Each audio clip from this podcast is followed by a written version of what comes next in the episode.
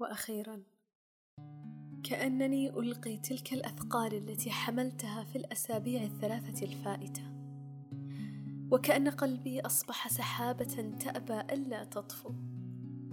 كم نستسخف ألمنا بعد انفراجه. نحن البشر ننسى نتجاهل نتلاشى. ولكن عندما نكون في وسط الموقف تشل جميع حواسنا. وكأننا مطلين على فوهة بركان يحرق أرواحنا حزنا بحمم بركانية لا مطفئ لها. أتعلم كيف تكالب علي الأرق والقلق وهذيان الأفكار تلك الأسابيع الثلاثة الماضية؟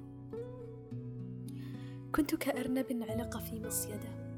لا أعلم هل سأفقد جزءا مني فقط وأهرب أم أفقدني كلي وأموت.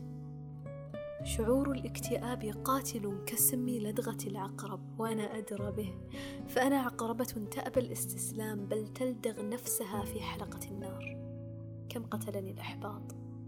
الفراغ الذي أشعر به حولي وكأنني أتنفسه مع الأكسجين. ذلك الخوف من الخطو نحو المستقبل نحو المجهول نحو الضوء الباهر في آخر النفق. كنت أشعر بأنني أحفر قبري بنفسي. وكأنني مع كل حفنة تراب ألقيها خلف كتفي أزيل الغبار عن آلام ماضية وأنثر الملح على جروح كادت أن تبرأ حفرة الاكتئاب تلك كادت تتسبب بانهياري كالمكعبات التي يلعب بها الأطفال. أعلم أنني أحكي عنها وكأنني خرجت منها، ولكنني في الواقع لا أدري. هل يأتي غد وأنا في حال أفضل أم أسوأ؟ وكأنني مجبرة يوميا على إلقاء عملة معدنية في الهواء لأرى إن كانت ستقع على وجهها وأكون محظوظة أم على قفاها لأبقى بلا حظ.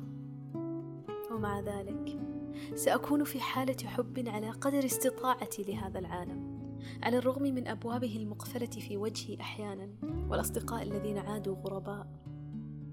ستبقى ذراعاي ممدودة لاحتضان أيامه الحلوة.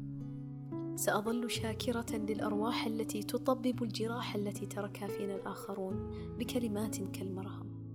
سأكون أنا بلا أقنعة. سأقدم قلبي قربانا للحب مرة ثانية وثالثة ورابعة.